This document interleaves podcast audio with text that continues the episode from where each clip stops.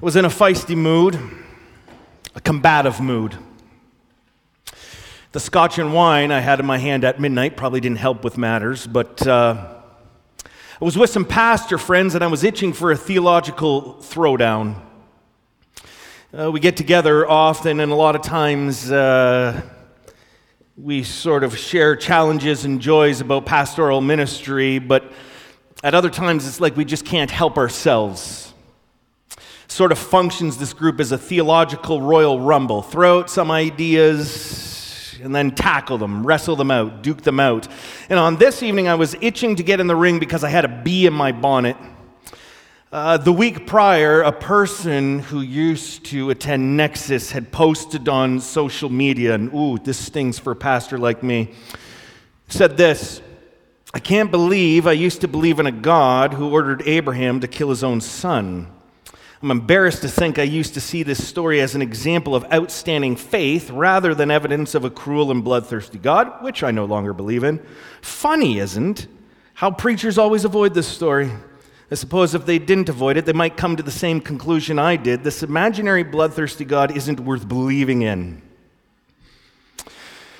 That annoyed me. There was a double sting there. Most vexing is I have preached on this before. But second, this person isn't entirely wrong. Pastors and preachers do avoid this story. And if we didn't, maybe we would come to the same conclusion as the person. The story of God asking Abraham to sacrifice his own son in cold blood is a very disturbing story. And this brings us again into the tensions we experience with God. Leon Kass writes this about the Abraham Isaac story No story in Genesis is as terrible, as powerful, as mysterious, as elusive as this one. It defies easy and confident interpretations and continues to baffle me.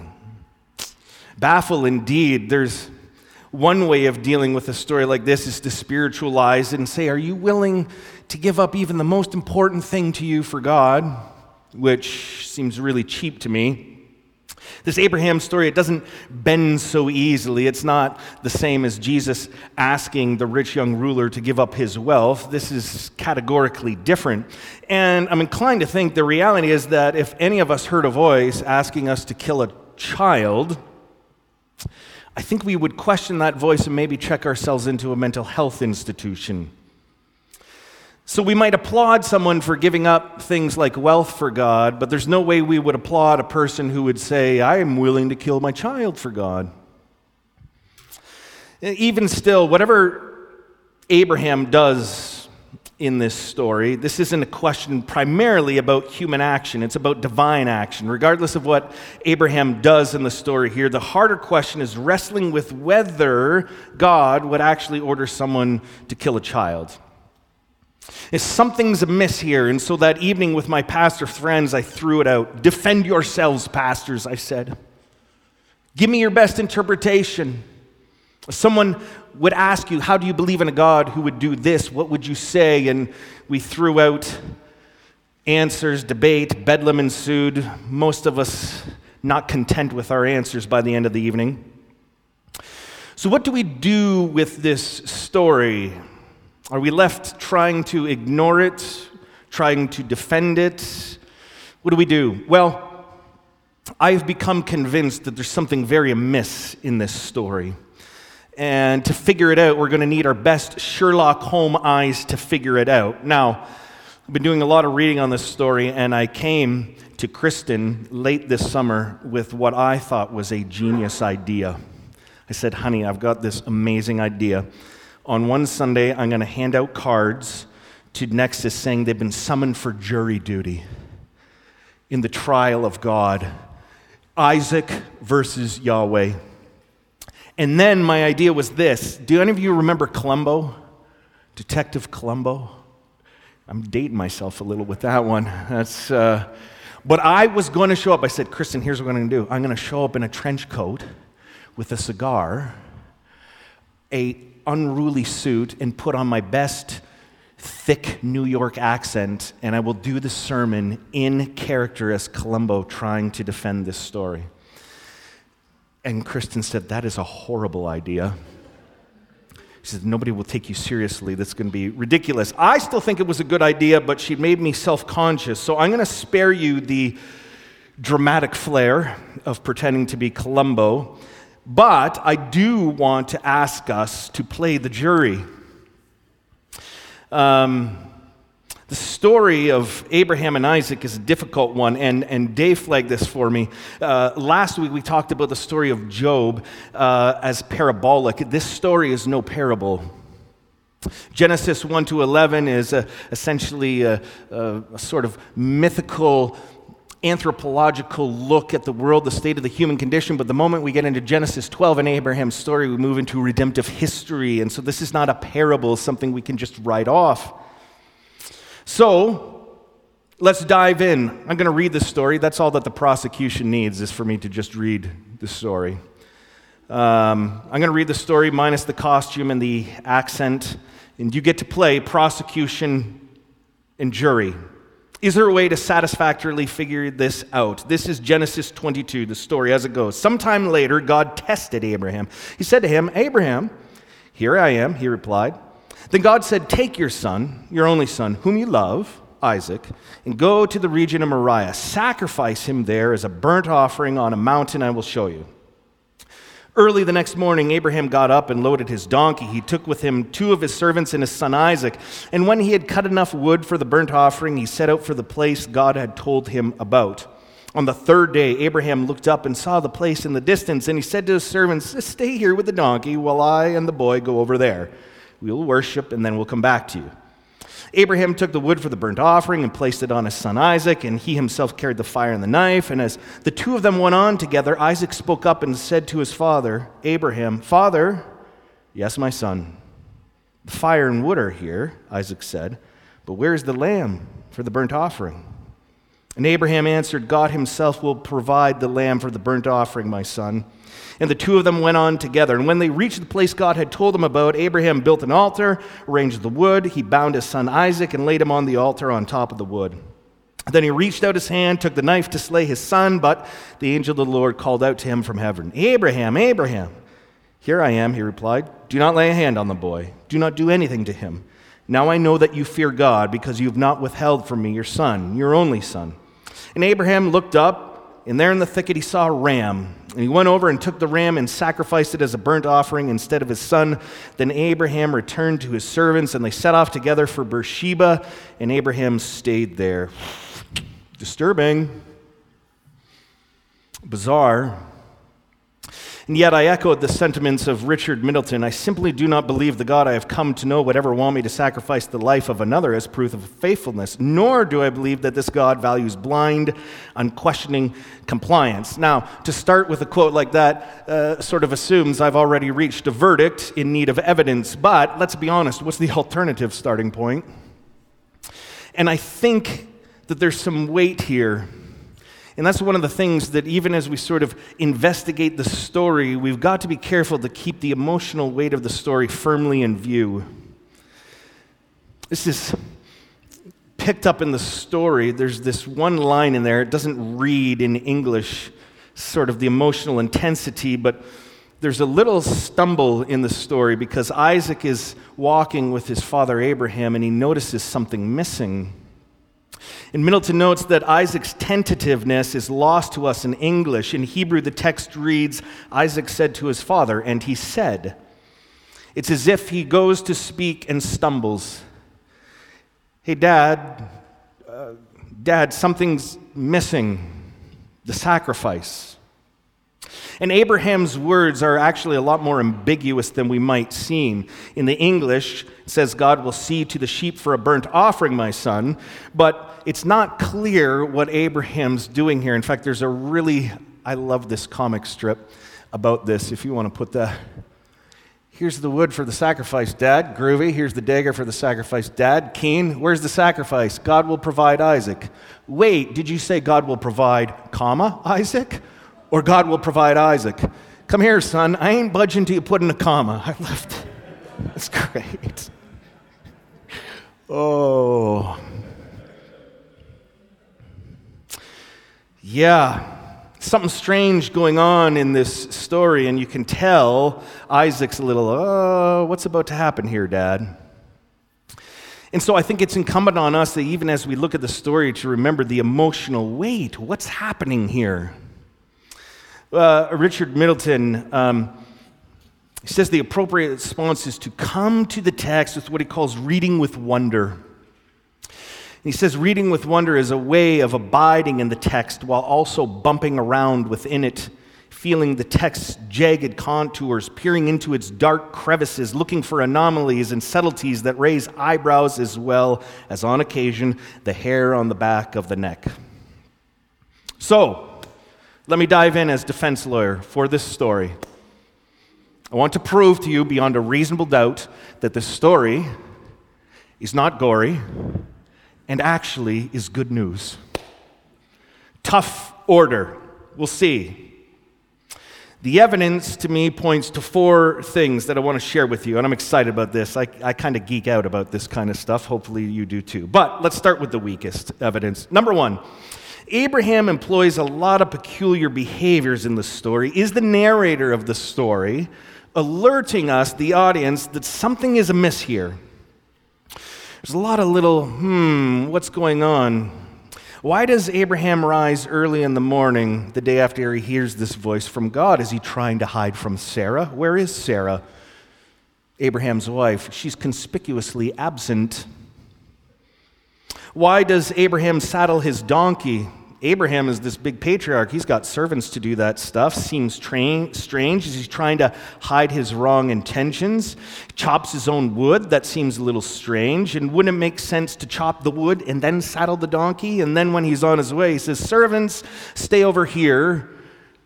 Isaac and I are about to go over there and do the sacrifice. Oh, Abraham, do you know you're about to do something wrong and are trying to hide it? There's some oddities in the story, some circumstantial stuff you're like, hmm, something's out of place. But the next three to me are what makes me think something very different is going on. Second is this Abraham is no stranger to complaining to God. So, why is Abraham silent here? I think Abraham's silence in the face of God's request, that's what bothers me most and part of the reason that I walked us through the book of Job last week was to highlight an important point. When it comes to suffering and injustices, the psalmists aren't silent, Job isn't silent, so why is Abraham? That Abraham is silent in the face of God's request to sacrifice Isaac is entirely puzzling, particularly because Abraham does challenge God very boldly just four chapters earlier. Um, Genesis 18, there's a story. A great cry has gone up to God about injustices in Sodom and Gomorrah. And this great cry of injustice that God hears leads God to go and investigate. What's going on in Sodom and Gomorrah? Okay, it's a complete gong show there, everything's bad. And so God threatens to destroy the cities. And Abraham shows up and says this to God Will you sweep away the righteous with the wicked? Far be it for you to do such a thing, to kill the righteous with the wicked. Far be it from you. Will not the judge of all the earth do right? Ooh. That's not just complaining, that's a full on challenge to God's character and morality. Abraham's all in God's face, like, really? You, righteous God, you're going to do something wicked? I mean, this is precisely the kind of boldness we see in the Psalms and in Job. Abraham steps into the ring with God and lands some pretty good punches here. And over the next half chapter, Abraham asks if God will save the city if merely 50 righteous people can be found. And God says, okay. And Abraham's going, oh, that's kind of surprising. Let me see if I can nudge a little more out of this God. I love this. Now that I have been so bold as to speak to the Lord, though I'm nothing but dust and ashes, what if the number of the righteous is five less than 50? Will you destroy the whole city for lack of five people? Oh, this is genius because he doesn't even say 45, just trying to play on God. Would you be so petty as to do that for lack of five people, God? And God says, Okay. So Abraham goes, Well, what about 40? Okay. What about 30? Okay. What about 20? God says, Okay. 10? God says, Okay. Now, Abraham stops at this point, but it isn't clear to me or the average reader that Abraham couldn't have kept going.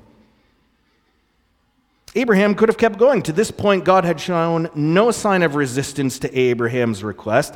In fact, in this story, God comes across as a complete shove over when it comes to negotiating. God never hesitates once to show mercy in the story. Okay, okay. It would seem that God knows this about Abraham he will protest injustice. But when it comes to his own child, Abraham's silent? Makes no sense. And this event is not some distant memory. This is four chapters earlier. That Abraham will intercede for strangers in a city he isn't a part of, but won't even intervene for his own son? Hmm. Something is amiss here. Terence Fretheim writes The narrator may intend that the reader having learned from Abraham in chapter 18 how to question God, is the one to ask questions here. I think Scripture is so clever that the story was never meant to be read as it comes to us on the page, but rather the story comes to us, the reader, to create tension. Whew, what would I do?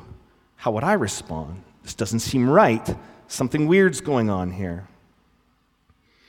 Three, is this actually the God of Israel, Yahweh, speaking here in this story? Next major clue comes to us in recognizing uh, who is making this request of Abraham. And this story was written in Hebrew, of course, to a Hebrew audience, and so they get it in their original language. And there's some things there that they would pick up on that don't come to us in English. And this is the interesting thing. I think it's something like 18 times God speaks to Abraham in the book of Genesis. And the narrator consistently uses the name Yahweh. Are these all on one screen? Let's go to the next slide. There we go.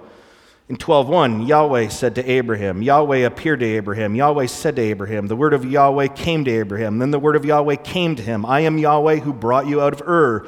Yahweh appeared to him and said, Then Yahweh said to Abraham, Then Yahweh said, Then Yahweh said, Yahweh said. When Yahweh had finished speaking, it's Yahweh who's talking to Abraham. But when we get to Genesis 22, it isn't Yahweh. It isn't Yahweh who asks Abraham to sacrifice his son, rather, it's Ha Elohim. Genesis 22 actually reads this way Then Ha Elohim said, Take your son, your only son, whom you love, Isaac, and go to the region of Moriah. Sacrifice him there as a burnt offering on a mountain I will show you. Whoa. Now, in the Old Testament, Elohim is often used as a name for God, but Ha Elohim is very unique. Middleton writes this While we don't know for certain what the purpose of this deviation is. The effect is striking, and I might add, ominous. Thomas Romer suggests Ha Elohim was a term used to denote a God that dwells far away from humans and appears to be incomprehensible. Well, this is suspicious. Is this even Yahweh talking to Abraham? Is Abraham having trouble discerning the voice of God? Is Abraham confusing the voices of the ancient Near Eastern gods who did require child sacrifice for the authentic voice of God? And is the point, perhaps, for the reader that just because you hear a voice doesn't mean it is God? It needs to be discerned and dissected.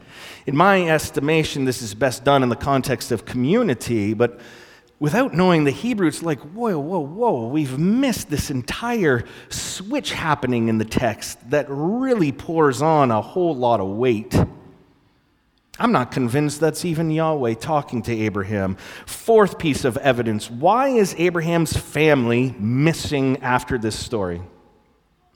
For Middleton, in his writing about this story, this is actually for him the most critical piece of evidence. Uh, in verse 19, it says, Then Abraham returned to his servants, and they set off together for Beersheba. Middleton writes this about that Isaac is conspicuously absent. This is a very well crafted narrative in which every detail matters. After noting that Abraham returned to his servants, Abraham travels with others, but no longer with his family, no longer with his son. Abraham's life is marked by a series of separations. The Akedah narrative concludes with a simple, even tragic comment that Abraham lived at Beersheba, no mention of Isaac or Sarah. The loss of Abraham's son by the end of the narrative raises the questions of the significance of this datum. There's no evidence that Abraham and Isaac ever see or speak to each other again after Genesis 22. Because what son would go home with the father who tried to sacrifice him to his God? It looks like the text is intentionally making the point that Isaac did not return with his father. And what about Sarah? She's missing at the start of Genesis 22, also missing from Abraham's life for the rest of the Genesis account. The next time Sarah is mentioned, we are told of her death. Did Abraham's attempt to sacrifice Isaac also result in her alienation, or were they separated even prior to chapter 22? We don't have clear answers, but what we clearly have is a broken family. And so often, this story is used as some bizarre, heroic tale of faith. But it's not that. He doesn't arrive home after this test by God, cheered on by his family. Instead, we get the portrait of a man who failed so drastically in trying to understand God that he lost his family in the process. And what's God's response to all of this? To start, it's noteworthy that. Uh, the rescuing voice for Isaac is an angel, not God himself. That's of interest. But what we do hear from God can be mistaken as praise, but I don't think it is praise at all. What we're told in the story is that God will keep his covenant with Abraham. That isn't new, though. We already knew that. We're also told that God now knows that Abraham fears him. Clearly. But that isn't praise. That's a statement of the obvious. If you're willing to do that, clearly you fear me. But there's no resounding, well done, good and faithful servant. There's no, wow, I delight in you, Abraham, after this test. All of that is absent. And if, and that's a major if, but if God was the one who did author this test, then I would contend that blind obedience wasn't what God wanted. In fact, blind obedience was Abraham failing the test. And it's interesting when you think about the legacy of Abraham, the larger narrative. Uh, post this story, Abraham, in the Genesis plot line, he comes into the spotlight. And then there's Jacob and there's Joseph, but Isaac is relegated to kind of this minor role.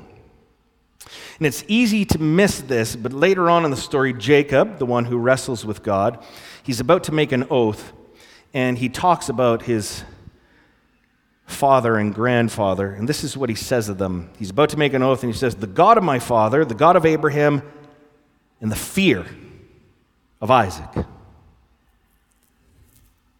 The fear of Isaac. That is what Abraham passed down to his son fear.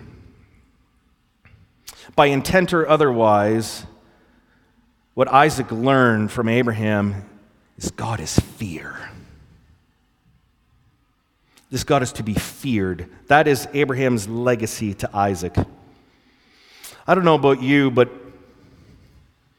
that was kind of my legacy in church. Growing up, fear God. Hell, brimfire. That was kind of my legacy too. I don't know if I'm the only one here, but growing up in church, that was, that was the legacy of faith I inherited. God is to be feared. But the narrative doesn't stop there. And that's the beauty of the unfolding nature of Scripture. Proverbs 9:10 says that the fear of the Lord is the beginning of wisdom. It's not the middle or the end of wisdom, the beginning. Abraham and Isaac passed down to Jacob the fear of the Lord. But Jacob has the audacity to say, Yeah, but I'm going to get in the ring and wrestle with him anyway. Abraham feared God, that was clear, but that was a failure of the test. Isaac feared God and disappears into the narrative, but Jacob says, mm, There's something more to this God than fear. A- Middleton writes Abraham shows that he fears God, but in passing that test, he failed another one. We can say that Abraham genuinely, in the end, tried to obey the God he understood, inadequate as that understanding might have been. But in refusing to intercede and protest on behalf of his son, as he had previously done before, Abraham failed the test. Abraham was being tested not for his unquestioning obedience, but rather for his discernment of God's character. He was being tested for his trust in God, to be sure, but genuine trust is not equivalent to blind faith, to do anything a voice from heaven tells you. And this is why Abraham's silence is so tragic. Akedah testifies to the patriarch's missed opportunity for lament, but I continue to wonder suppose Abraham had not been silent. Suppose he had been so sure of the mercy of God that he could wrestle with God, arguing back, challenging God, interceding for his son. He might have come to know the compassion of this God who hosted and affirmed Job's complaint, which brought Job comfort in the end. What do we make of this story?